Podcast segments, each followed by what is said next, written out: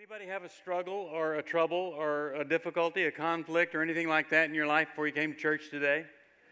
Well, I am hoping uh, that this could be a great reset moment on the perspective on that particular struggle. You know, prayer is such a wonderful reset time, and you can either have a prayer life or you can have a life of prayer. And God calls us to a life of prayer where every moment of our life can be a point of reset. If you uh, take out this little sheet of paper here, there's a scripture. I want to read this, start with this. And what a way to live. Philippians 4 6 and 7. Don't worry about anything, instead, pray about everything. Tell God what you need and thank Him for all He has done. Then you will experience God's peace, which exceeds anything we can understand. His peace will guard your hearts and minds as you live in Christ Jesus. And today I want to talk about this posture of prayer, this, this humility, this, this seeking of the mind of Christ within our lives. And one of the uh, most popular tools for this is this prayer that's written here uh, incorrectly uh, due to my attention deficit disorder. Um, it's called the Serenity Prayer. This is the long version of it. It reads God grant me the serenity to accept the things I cannot change, the courage to change the things that I can, and the wisdom to know the difference. Living one day at a time, and this is not in there, but it should be, enjoying one moment at a time, accepting hardships as the pathway to peace, taking, as Jesus did, life or this sinful world as it is, and not as I would have it trusting that He will make all things right if I surrender to His will, that I may be reasonably happy in this life and supremely happy with Him forever in the next. Amen.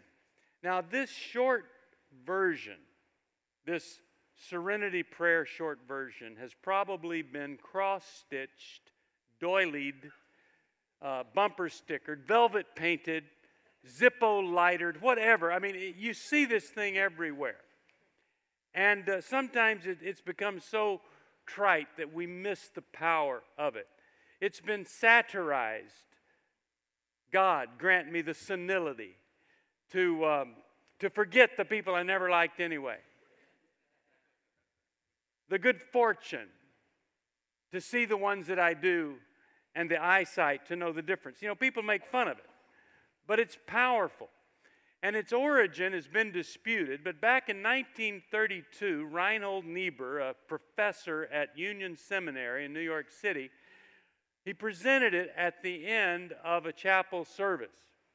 And uh, he says that he, he really thinks that he did write it.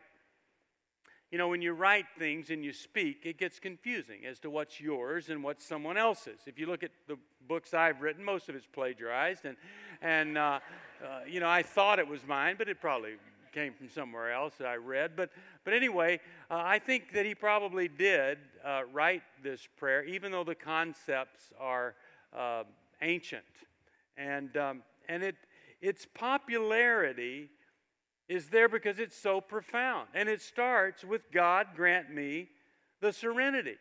You can't manufacture serenity. You have to ask God for it. And he says he'll give it to us. And and what is it? I mean it's this it's this peace that passes all understanding. It's this completeness that we have and this this fullness of life, this this thing called serenity. And, and we ask God for it. it. In the Hebrew, it's shalom, which is kind of a foretaste of heaven here on earth serenity, wholeness, completeness. At the Last Supper, when Jesus was going to be leaving his buddies, he wanted to leave them with something. And in John 14 27, he, he says, I am leaving you with a gift peace of mind and heart. And the peace I give is a gift the world cannot give, so don't be troubled or afraid. He didn't say, I'm going to leave you with whenever you need money, you just hold out your hand and all the financial riches you could ever want will always be available to you 24 hours a day. That isn't what Jesus wanted to leave his buddies with. He wanted to leave them with a peace of mind and a peace of heart, and we call that serenity. And when you have this serenity, uh, you, you don't have to be afraid of anything. You don't have to lie. You don't have to cheat. You don't have to steal. You're content in this serenity. Now, it's different than security. The world gives us temporary security that can be snatched up at any moment the job, the money, the bass boat, whatever it is that's security to you. It can quickly go away. But this serenity is something that it's a, it's a taste of heaven, a, a touch of God, a drop of the divine, and you, you, you love it so much, you love living in it so much that you don't allow resentment or bitterness or uh, anger or fear or shame or something like that to come in and rob you of it. I have had fleeting moments of serenity. I have five children, and when you have five children, your serenity moments are fleeting but they've never been at the top of some achievement. The serenity that I've experienced has been in the valley, in the darkness, in, in the despairing moments of life where everything else is stripped away. That's where I have found serenity to be the easiest to experience. Um, when I have serenity, I don't have to take matters into my own hands. I don't have to try to change you. In my serenity, I can accept the things that I cannot change.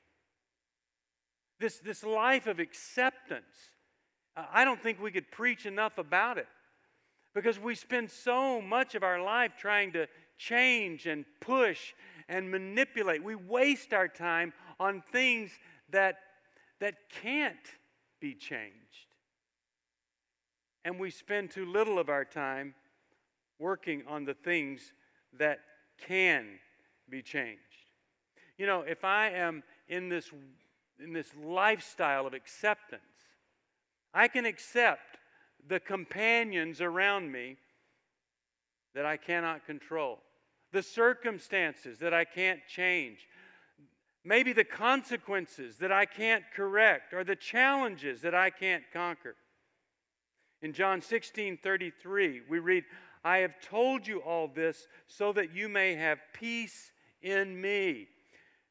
Here on earth, you will have many trials and sorrows, but take heart, I have overcome the world.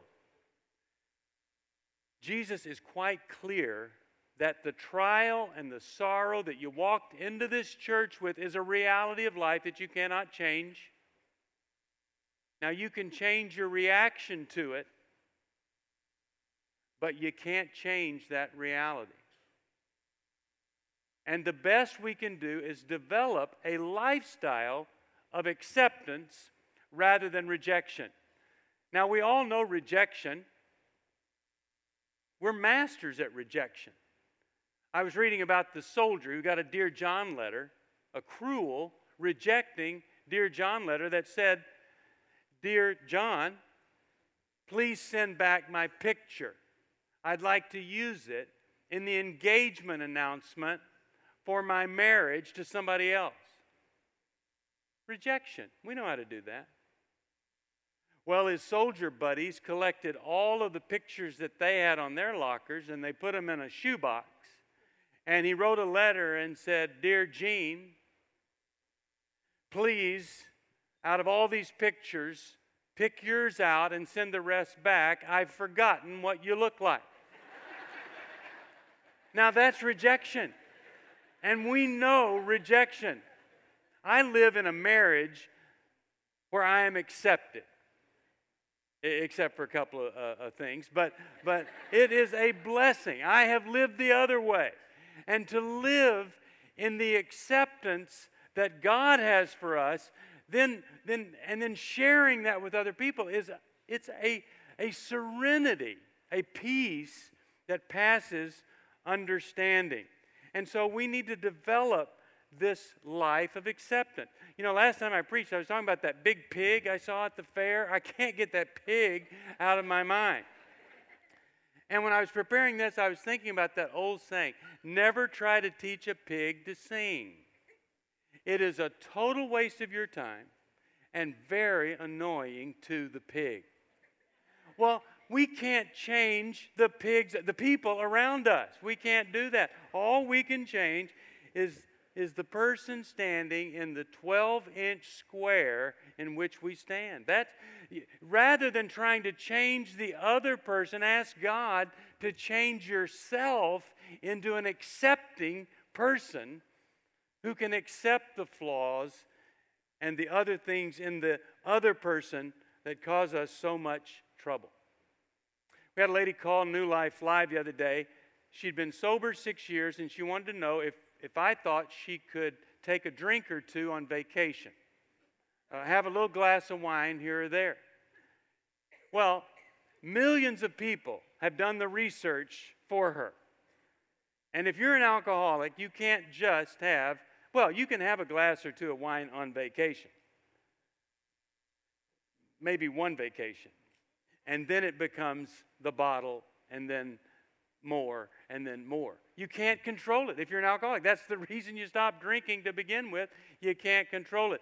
Once you accept that, the whole world opens up for you. But if you continue to argue that point and reject it, then your life can be quite miserable. So, so here we ask God to grant us the, the serenity to accept the things I cannot change, and the courage to change the things that I can. Now, the original version said, change the things that I should change, which makes sense because there are a lot of things we can change that don't really need to be changed. But there are things that need change, and it requires this courage courage to do what is needed to be done when it's needed to be done, no matter the consequences so that with courage that God grants us, we can stand up for ourselves rather than cower in fear.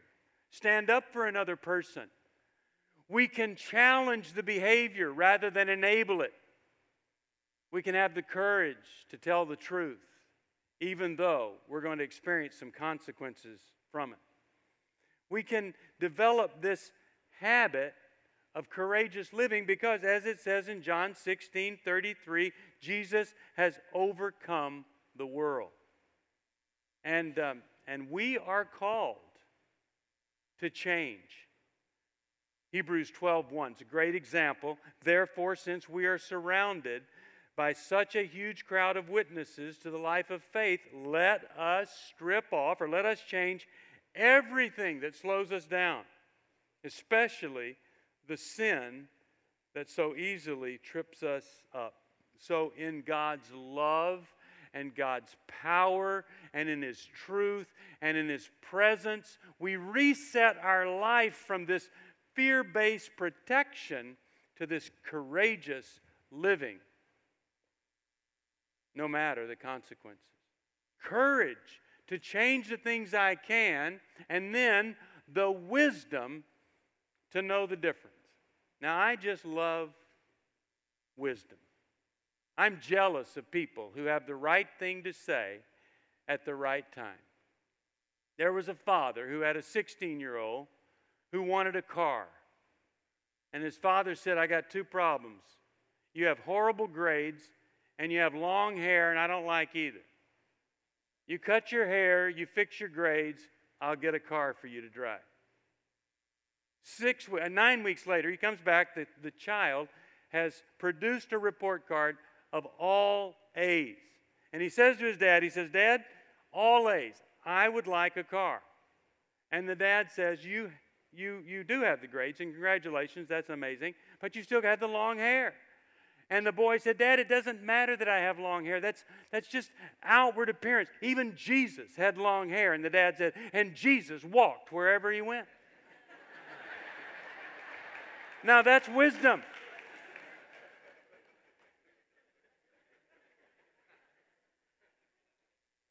When I have an opportunity with my kids to say stuff like that, I say, duh.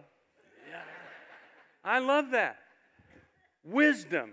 God grant me the wisdom to know the difference. Wisdom to have discernment so that I'm working on the things that, that I need to be working on, not expending all of my energy on things that I don't need to be working on. It's an art, and it's a way of life that is so peaceful because I'm not frustrated all the time by trying to change something that I shouldn't change. Now, wisdom, sadly, often comes out of adversity and struggle and suffering. Someone asked a wise man, How did you get to be so wise? And he said, I got to be so wise by consistently doing the right thing. And how did you learn to consistently do the right thing? By consistently doing the wrong thing. But we don't have to always make the mistake to develop the wisdom. We have God's word that is a path. And God, it, says if we'll ask Him, He will direct our path. But it's in our pain and our sorrow that wisdom seems to come creeping along and it really is a gift that God doesn't waste our pain and our suffering and our struggle. He does produce wisdom from it. In 1968, Martin Luther King was assassinated. And on that night, 77 cities burned in riots all across this country. And Indianapolis was not one of those cities because Robert Kennedy was in town, scheduled to give a speech at the time in a very tough part of town, 17th and Broadway. The chief of police, his handlers, everyone told him, Don't go down there because you will be killed. But in his courage, he knew it was the place that he needed to be. In his wisdom, he said, I, I know how angry you must be that this great man was killed by a white man and his gun. I know that feeling as my brother was killed by a white man and his gun. And he connected with their sorrow and their struggle and their suffering. And then he pulls out of his head this quote from the Greek playwright Aeschylus. He's speaking to a lot of people that were very uneducated that showed up that night with guns, chains, and knives to riot. And he calls them to this higher level of understanding and peace and wisdom. And he quotes this amazing quote He who learns must suffer. And even in our sleep, pain, which cannot forget, falls down drop by drop upon the heart until in our own despair, against our will, comes wisdom through the awful grace of God. One woman that was there said, in the midst of these gasoline fumes from, the con- from containers that people had brought to burn down this city came seeping in this compassion and this wisdom. And people walked away and went home in their silence. Oh, what a way to live in God's wisdom, where we have the discernment to know what to do what not to do, what path to follow, what path to give up. What to change and not to change, rather than trying to change the person that we reject. We pray for God to turn us into accepting people the way He accepted us. Proverbs 3 5 through 8 says, Trust in the Lord with all your heart and do not depend on your own understanding. Seek His will in all you do, and He will show you which path to take. Don't be impressed with your own wisdom. Instead, fear the Lord and turn away from evil. Then you will have healing for your body and strength for your bones. The result of a, a, prayer like this is a partnership with Jesus. It's a posture of humility where Jesus comes alongside you and, and you, you start to have fellowship with Jesus and, and you you experience Him with you on a moment by moment basis. You see things from the, the perspective of Jesus. You treat people as Jesus would treat them. And you kind of like the person that you become because it, it's just the best way that you can possibly be to be like the Savior. It's a, it's a posture, it's a partnership. And, and you go on, as it says in this, this little prayer, living one day at a time, refusing to live in a yesterday you cannot change or a future that you cannot predict, but in today and refusing to try to control everybody around you in that day at a time living. It's as old as the Old Testament, where in the wilderness, the Israelites were, giving, were given manna just enough for one day to eat. And if you took more, it just rotted. They were dependent upon a grant from God every day to live. Just like this prayer can, can lead us to reset our day to depend on God from the very beginning of that day. It's a concept that Jesus talked about in Matthew 6:34 where he says, "Don't worry about tomorrow, for tomorrow will bring its own worries. Today's trouble is enough for today." And then the prayer goes on, enjoying living one day at a time, enjoying one moment at a time, accepting hardships as the pathway to peace, rather than try to fight back, but just to accept that we're going to have hardship. That's the way to live in peace is knowing it's coming and being ready for it. Taking as Jesus did the sinful world as it is and not as I would have it, trusting that he will make all things right if I surrender to his will. Romans 8 28 is true. He takes all of this stuff and weaves it together in this amazing tapestry for our very own good. He makes it all right. He mends the brokenness, heals the wounds, and it all comes together for our good. Even the sorry mistakes that we make, even the futile attempts at control, even the stupidity that flows from our lives. He works it all together for our good. And this little prayer reminds us of that. And, and what I love, it ends with so that I can be reasonably happy in this life. You know, happiness doesn't come from going after happiness. Uh, that's like chasing a butterfly. The butterfly is always just right there. And then you quit chasing the butterfly and it lands on your head. That's the way happiness is. It seeps into your life when you live your life with serenity and, and acceptance and courage and wisdom. Reasonable happiness in this life. But then, in the wisdom of this little prayer, it points us toward what is really important when it says, and supremely happy with Him forever in the next. Amen. Whatever we're going through, we need to realize that this reality here is a very, very temporary state. And we need to be focused on another reality that exists right now with God on His throne.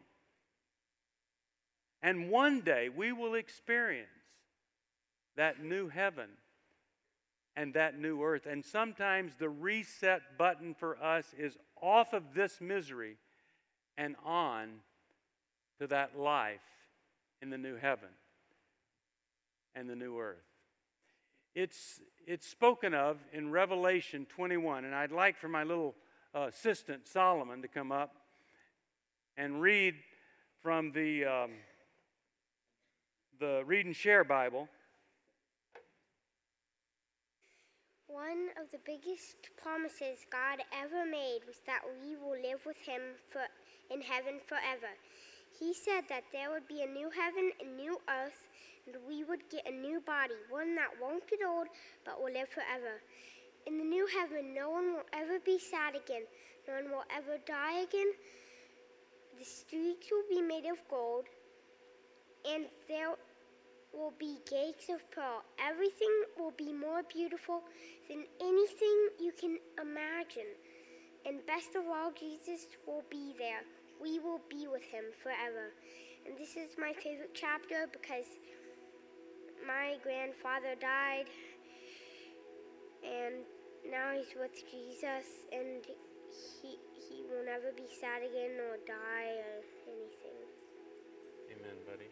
Thank you for that. Thank you.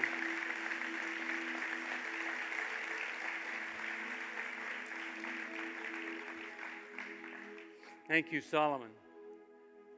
My wife was at Women of Faith uh, last Saturday.